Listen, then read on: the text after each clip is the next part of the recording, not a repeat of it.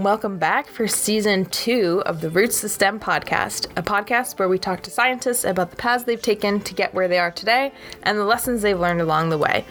I'm your host, Steph Cady. This season of the podcast, we're going to bring you some exciting new guests, including faculty members and non-academic scientists. I am entering my fourth year as a PhD candidate, and I'm honestly still really unsure about what I want to do for my career. So I personally am really looking forward to talking to folks from all sorts of different areas of science to hear what their careers are like and how they got there. So stay tuned for that. It should be a great season. For today's episode, we're off to a really exciting start. Today's guest is Doctor Michael Snyder. He is the Stanford Asherman Professor and Chair of Genetics and Director of the Center of Genomics and Personalized Medicine. Mike received his PhD training at Caltech and carried out his postdoc training at Stanford. He is a leader in the field of functional genomics and multi-omics, so that means using things like transcriptomics, proteomics, metabolomics, all those omixes to understand genetics, physiology, and health. His lab was the first to perform a large-scale functional genomics project in any organism and has developed many technologies in genomics and proteomics. He launched the field of personalized medicine by combining different state-of-the-art omics technologies to perform the first longitudinal, detailed, integrative personal omics profile of a person. And his laboratory pioneered the use of wearable technologies like smartwatches and continuous glucose monitoring, things like that, for precision health. He's also a co-founder of many biotech companies, which we'll talk a little bit about in the interview. If you're interested to learn more about the cool research that Mike and his team are doing, I'm including the link to his lab website in the show notes, so I encourage you to go check that out. Mike's lab is currently recruiting folks for a research study looking to develop technology to detect COVID from smartwatch data or data from other wearables. If you're interested in getting involved, you can sign up at innovations dot stanford dot e d u slash wearables. And I'll include that link in the show notes, as well as the link to sign up for some of the other lab studies as well.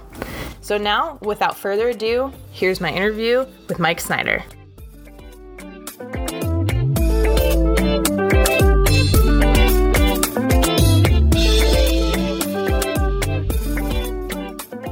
Thank you so much for being here. I really, really appreciate this. Sure. Um, so to start out, will you just say who you are, what your job is, and a little bit about the research that you do? Yeah, so Mike Snyder, I'm chair of the genetics department at Stanford University School of Medicine. I also direct the Center for Genomics and Personalized Medicine.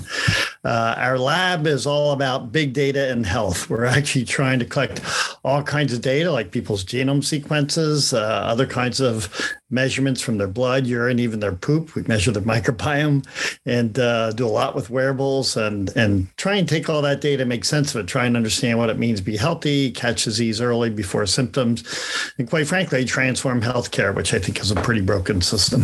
Mm-hmm. Yeah, agreed. um, so how did you first become interested in science? Uh, probably from my curious mom.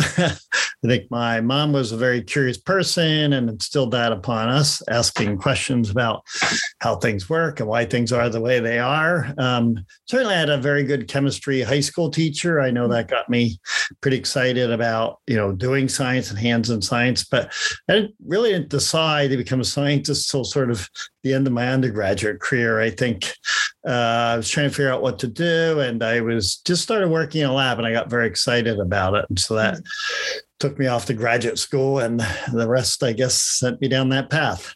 Yeah.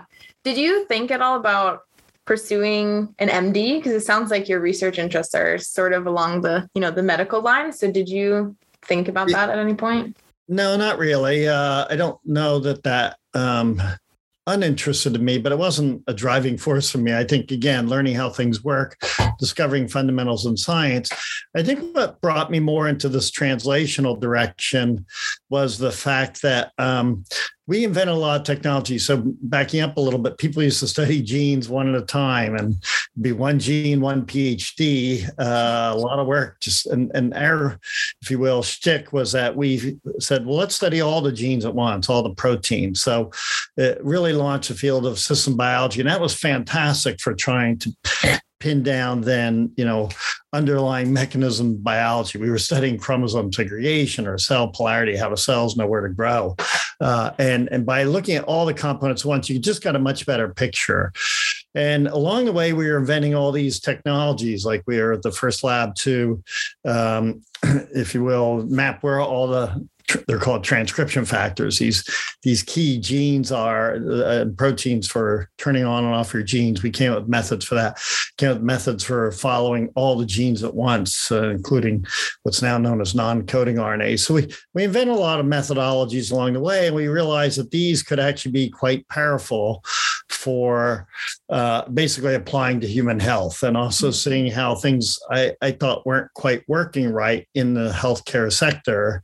Uh, I was not really involved in health, I mean, in very basic form, yes, health-related search, research, but not in any applied form. But we saw that these technologies we're inventing could be very powerful in that direction. And so that's what we started exploring when I moved to Stanford about now twelve years ago. It was really to do just that, take these same approaches and do now what's called systems medicine, try and understand people in a much more holistic fashion than just following a few simple blood markers, some of which are not terribly useful, I would argue, uh, compared to what we're capable of doing. So, yeah. so really, it just morphed in, in a natural direction. And maybe as you become more senior in your career, you like to try and have more applied impact. Uh, um, And I am in a medical school now, too. I shifted, but that's in part by design. I think we shifted from a basic science department to a medical school environment, in part to be able to apply these methods we are inventing to human health.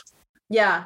So at what point did your research start really looking at the role of wearables? Because I know that's a big thing that you do. Yeah. So we, it started out, we were doing all these molecular and, and they're called omics measurements, where we would follow literally as many molecules as possible in people's blood, all their R N A and transcripts, again, using in some cases techniques we had invented uh, and, and their microbiome, things like that. And then out came these fitness trackers, uh, and people were using them for just that, fitness trackers, but not much more. So they'd figure out the patterns, you know, then throw the watch in a drawer because you can figure it out pretty quickly. And we realized pretty early on that these are powerful health monitors that fit with the concept that we're not only doing big data on people, we are following them longitudinally with these molecular measurements. And so when the wearables came out, we realized, well, you can follow people continuously in real time. Mm-hmm.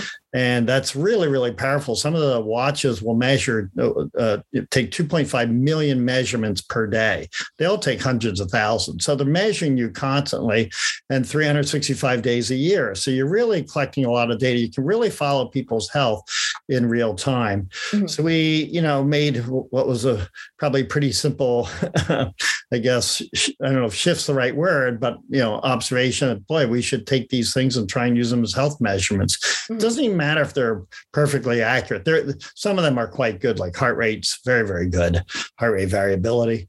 Some of them maybe not so good, but they, they're still capable of picking up changes. Like they're, you can now measure blood oxygen on your mm-hmm. on a Fitbit watch, but and and the absolute values aren't that accurate, but you can see when things are shifting. Mm-hmm. And that's the power of medicine. I think that's underappreciated in medicine. It's really not utilized at all, that we should really be picking, following people while they're healthy and then look for shifts. It's no different than, you know, driving your car. You have a dashboard on your car mm-hmm. and it's measuring that, you know, the state of the health of the car at all times, gas being probably the simplest, but engine lights, things like that. And so when something goes off, they do flag, um, you know, you get, you'll get a yellow light, engine lights on, that something's not right. And I, I think that's really where medicine should be. Mm-hmm. Uh, I would argue people are more important than cars. And so it makes sense to have, you know, health dashboards uh, for people. Yeah. Yeah. That's so true. I feel like almost everyone I know has some sort of Apple Watch, Fitbit, Garmin, et cetera. But I don't, I've never, personally, I've never had a doctor that like asked me for that data or wanted to see that data. No, and it should be a routine part of healthcare. It turns out the measurements you get from a smartwatch are much, much more accurate than what you get in a doctor's office, at least for heart rate and heart rate variability. Uh, by the way, get all your friends to sign up for our studies. We, uh, we have a study ongoing now, you may or may not know, to detect COVID.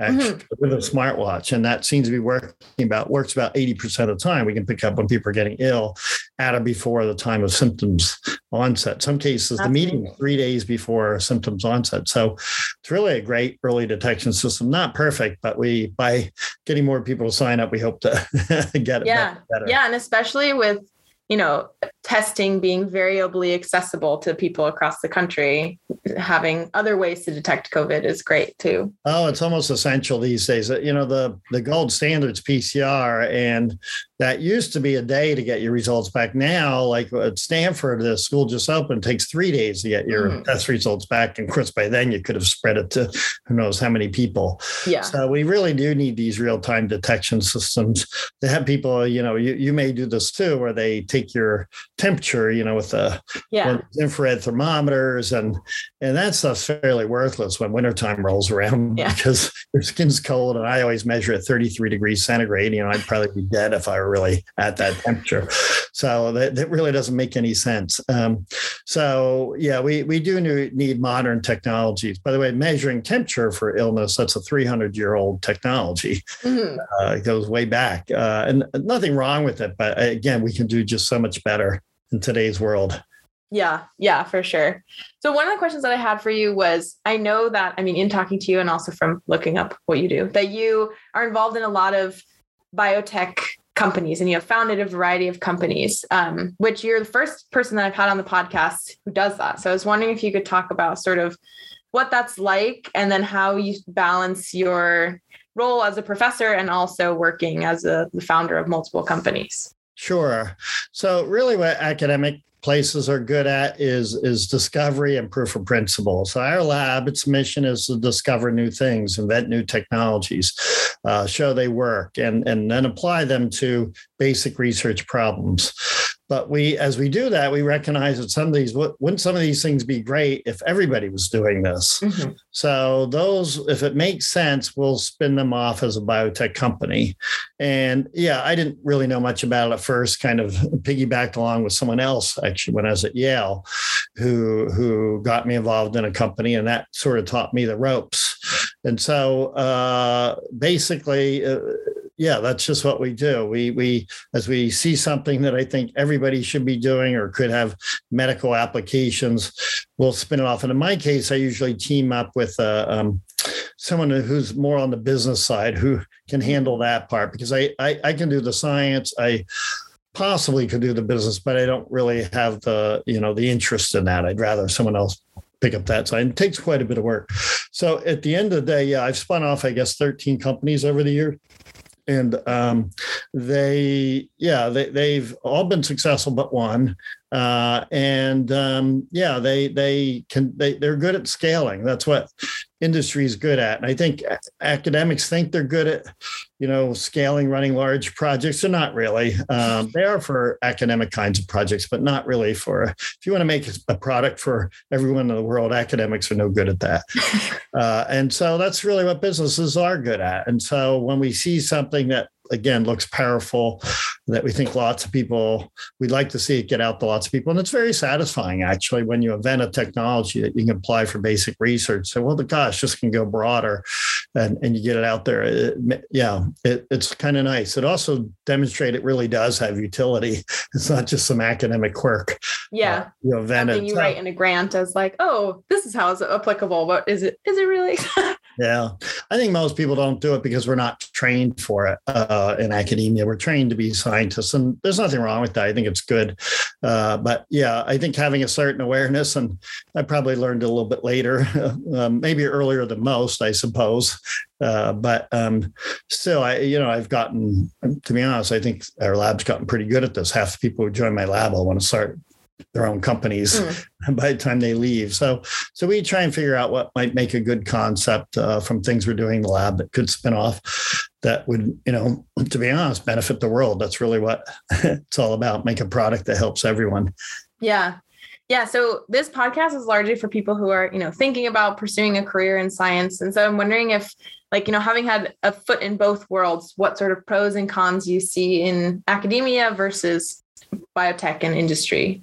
Yeah. So, I mean, in pure academia, again, the motivation is is just discovering new things. And and for me, there's no better rush uh, than waking up in the morning and, you know, So, you know, getting excited about some great result that just learned about the day before. This, that's really what motivates me in academia. And, and Yeah, and and I, I don't intend on leaving it. I still get very excited about, I'm just as excited as everyone else when some cool result comes out and from the lab. And and um, uh, it, yeah, sometimes it evolves, like it's an intriguing thing that you have to dig in deeper to make sure it's really real. And um, so that that's what really motivates me in, in academia. But uh, again, there's some satisfaction to being able to, if you do make a discovery, to being able to get it out to the world. And, and like when we first sequenced uh, genomes and, and then predicted risk for health, risk for disease, I should say, uh, I said, all right, I get it. This is really what, you know, I think everybody should be doing. I think we should be getting our genome sequenced, to be honest, before we're born, so we can predict disease risk. Uh, and but that, that's what a company should do, not really what academia should mm. do. Once once we show proof of principle, this kind of stuff could be done. And so it it is somewhat satisfying then to build a company. And of course, very quickly, they were ten times better at than my lab, because they just take a concept and they industrialize it. They make it so much better. And that, again, that's why industry is really, really good at this stuff. Mm-hmm. And so, uh, and, and so starting in a new biotech company, it's just, it's not easier than academia. People work really, really hard when they launch this, but it is more applied. At the end of the day, you are making, you have to make something somebody wants. In the old days, a lot of these biotech companies, they just played around and that was fine. And then something good would come out. These days, people don't really give you money for that kind of stuff. They give you money to, you know, within two years, be on a path to a product or have a product, you know, mm-hmm. maybe uh, what's called an alpha product, uh, not something that's quite there, but something along mm-hmm. the way. So anyway, that's really um, where where industry is about. And so if you, you like more applied things, and I would argue, you know, startups uh, are a good thing to do, but don't go into industry, a new startup, assuming you'll work less than, than academia. You won't, you work just as hard, you just work differently. Teams are a big deal in, in companies. You have to work together well as a team.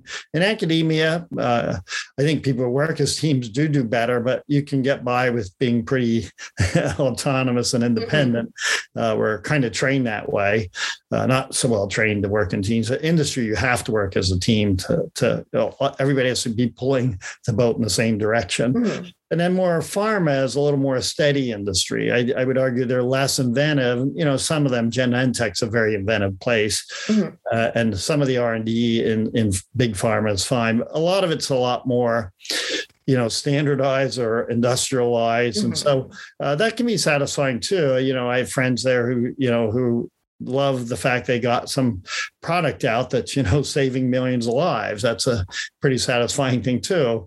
Uh, it, it's a very, it's much slower turnaround for that kind of gratification. Yeah. Uh, and generally uh, there are pe- plenty of people who work hard in industry. I, I don't feel like they work quite as hard as in academia or as in, um, you know, new biotechs uh, mm. because I think people, yeah, they, they probably, it, it's hit a more, I've got to watch what I say. I wouldn't call it standardized pace, but it's a just different pace. Mm-hmm. Yeah, more stable, sort of. Yeah, more exactly. And yeah. and what pharma is good at doing is recognizing biotechs that hit their mission and buying them, quite frankly. Mm-hmm. So incorporate them into the, what they're trying to do. So so the whole ecosystem kind of works mm-hmm. at different levels, with academia yeah. being the very fundamental, uh, you know, these biotech startups being the next phase, and then probably uh, pharma. Um, now, some biotechs will go on and become pharma, like Amgen. Mm-hmm. Yeah. Their products become big enough. Yeah. Do you find it difficult to balance both having a large research lab and being in charge of multiple companies?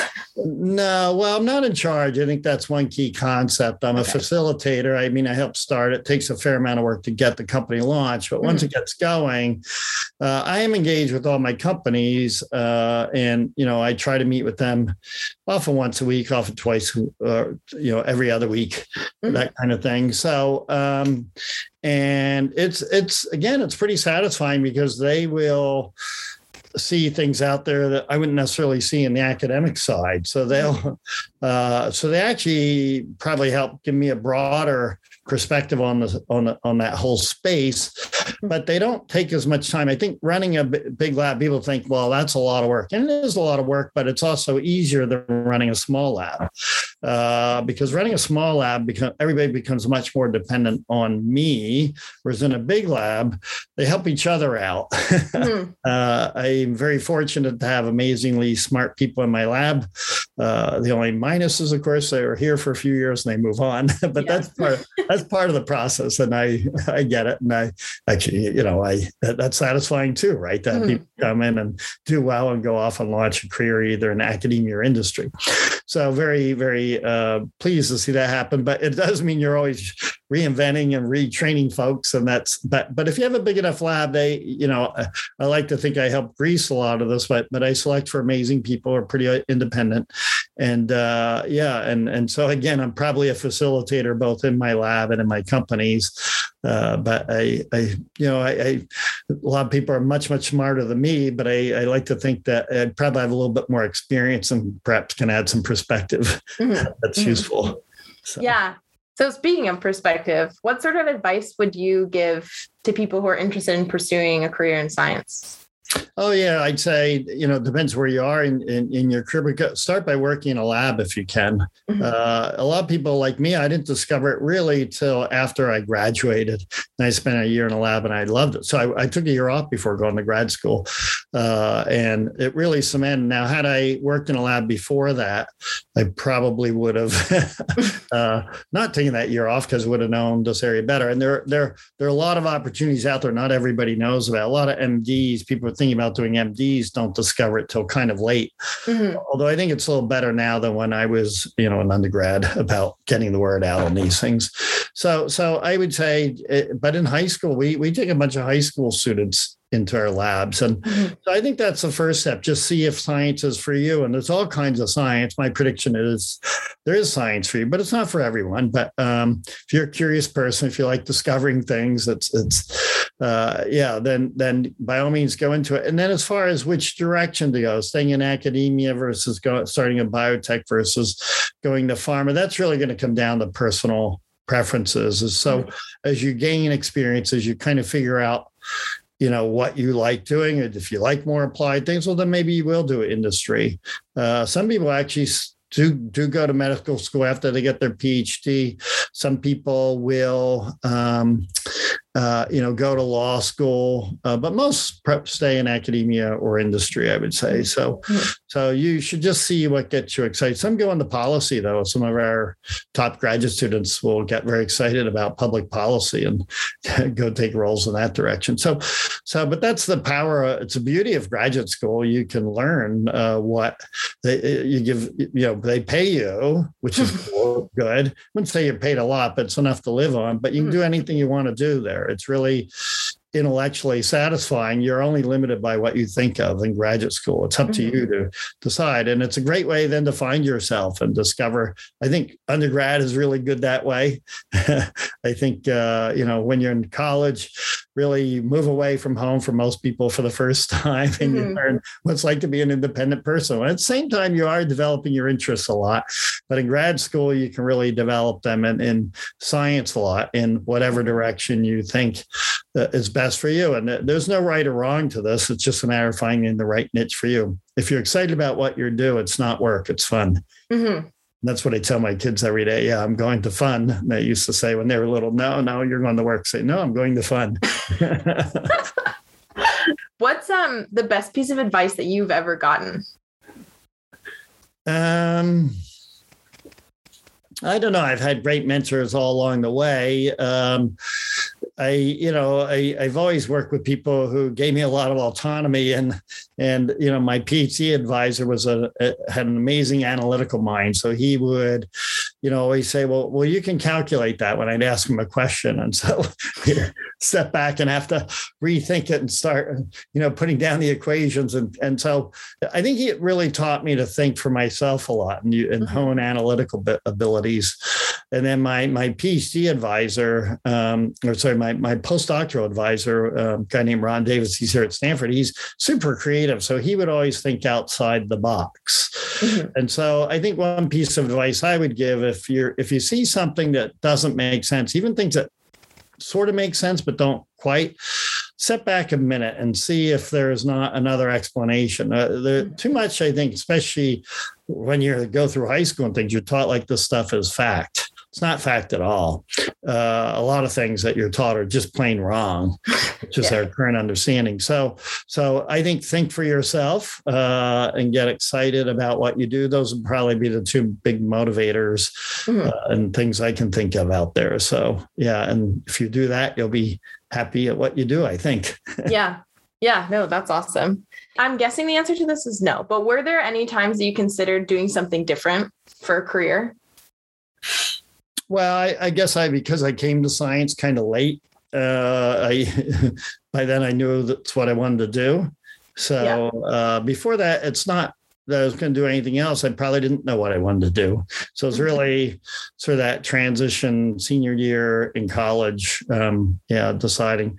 So, cause once I started down this path, I really loved it. And so for me, it's been the right path. Uh, I do see people in science who, Uh, yeah. Yeah. My wife's one good example. She was, she's a fantastic uh, bench scientist, but in the end knew that she knew she didn't want to work in a lab, that she always wanted to go into like marketing and regulation. So she does things on the pharma side, which, uh, and she's really, really good at it. She knows all these drugs and things. I can't keep them in my head. And she understands which ones do what and what mechanism of action. And, and it's just, and she's really good at it. And she, um, yeah, it, it works for her. And I've seen that in other situations, people who go into law or medicine who, you know, maybe they started down science, but they got this thing, their scientific uh, um, skills never go to waste. Mm-hmm. Because I think it, it does te- teach you to think critically about things, you know, hones your analytical abilities, and you can use that in, in any profession you go forward with. And I think those are good skill sets to have regardless. And that's probably the most important thing you get out of grad school anyway, mm-hmm. thinking like a scientist, even if you apply it in other fields and other ways. So, so, um, but for me, uh, I guess I'm, I'm kind of locked in. I I think I thought, well, at one point really early on, I thought, well, you know, I'll do science for maybe twenty, thirty years and maybe continue that and try something else, but not really. Yeah. Pretty happy with what I do. There's just yeah. too many cool things to discover and do. So I'm yeah. pretty happy. Yeah, absolutely. Were, did you pursue a, um, like, was your plan going into undergrad to do science then, or? Uh, I think I knew I wanted to either be a math or chemistry major. Okay. Uh, I wound up being a chemistry major. So, you know, when I did my, I, I grew up in rural America, pretty, uh, yeah, not so academically oriented area to say the least. Most people were dairy farmers. And so, uh, yeah, so when I went to college, it was, uh, wasn't used to studying. That was kind of new for me. Mm-hmm. um, I didn't study as much as certainly my classmates. So I, yeah, I guess, um, I, but I, I always liked science because of the chemistry high school teacher I had. And so, mm-hmm. so I think I wanted to be a chemistry major. I thought about math largely because I was good at it, not because I, it was so interesting.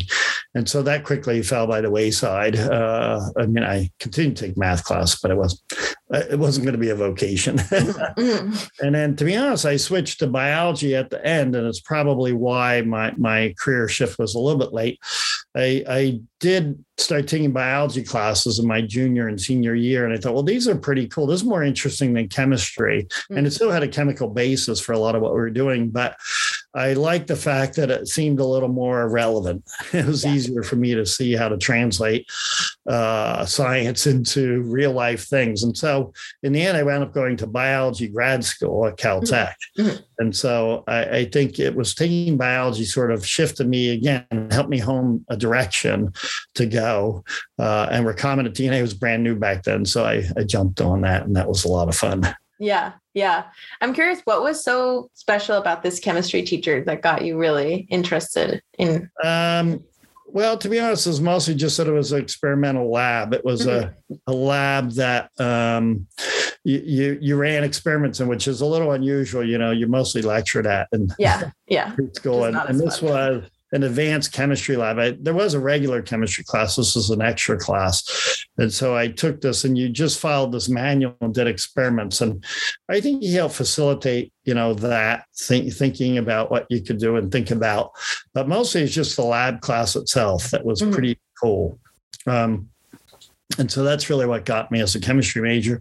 And it must have affected others in my family, because my brother is a chemist uh, and had the same teacher. My sister, uh, I think, started out as a chemistry major. She may have even graduated as a chemistry major. She's now a psychologist. So uh, that's, yeah, uh, that's sort of, so, you know, it's obviously a, a biology related field. So. Mm. Yeah, that's funny. But I mean, yeah, but it goes back to what you're talking about in terms of getting involved in lab early so you can see what it's like. Because it's different yeah. to work in a lab versus to hear a lecture about what might happen when you do. Yeah, when you realize you can do the stuff yourself, it's pretty cool. Yeah. And then I think when you, if you can get real research, like, uh, as I say, I wound up doing after I graduated, but we, we take a lot of undergrads and high school mm-hmm. students in our lab now, and we put them on real projects. And again, there's no greater rush than a great result. I remember one of our biggest discoveries when I was at Yale for telling cells how to know where to grow was done by an undergraduate who mm. actually uh, worked on this, yeah, in this area, and made a made a just fantastic discovery. And, and that's not isolated. We've had other instances of that as well. So yeah, that's awesome. I remember, yeah, when I was an undergrad, being in a lab and discovering something for the first time. I mean, now as a grad student too, it's just so exciting. When that happens. It is, yeah. It, it's really, you know, it's a lot of work. Uh, I'm sure you've discovered to, mm-hmm. yeah. to, to do all these experiments, because not every day is going to come up with a great result. yeah. Um, but what motivates you is that, you know, at some point there in the process, that hopefully you will learn something new. But also, I think if you're always thinking about what you're doing and, and the stuff that people are, you know, in seminars and things like that, uh, they if you're if you're always using your mind, uh, you're, you'll even if you don't implement them, you can kind of make creative ideas that mm-hmm. uh, you might make as suggestions to other people's projects. And that's pretty fun too. Yeah. Uh, so there's a zillion ideas out there that were very untapped. So mm-hmm. and that's what's, again, also exciting about science. Yeah, absolutely. Thank you so much for doing this. All right, Stephanie. Well, it's been great meeting you. And so good luck with this. Thank you. Yeah. Thanks again so much for doing this. I really appreciate it. Sure.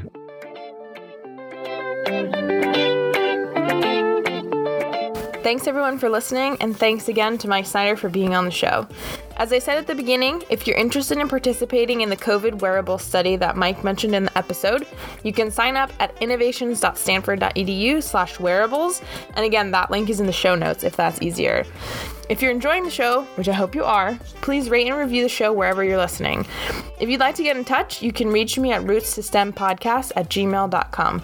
We'll be back in two weeks with another episode.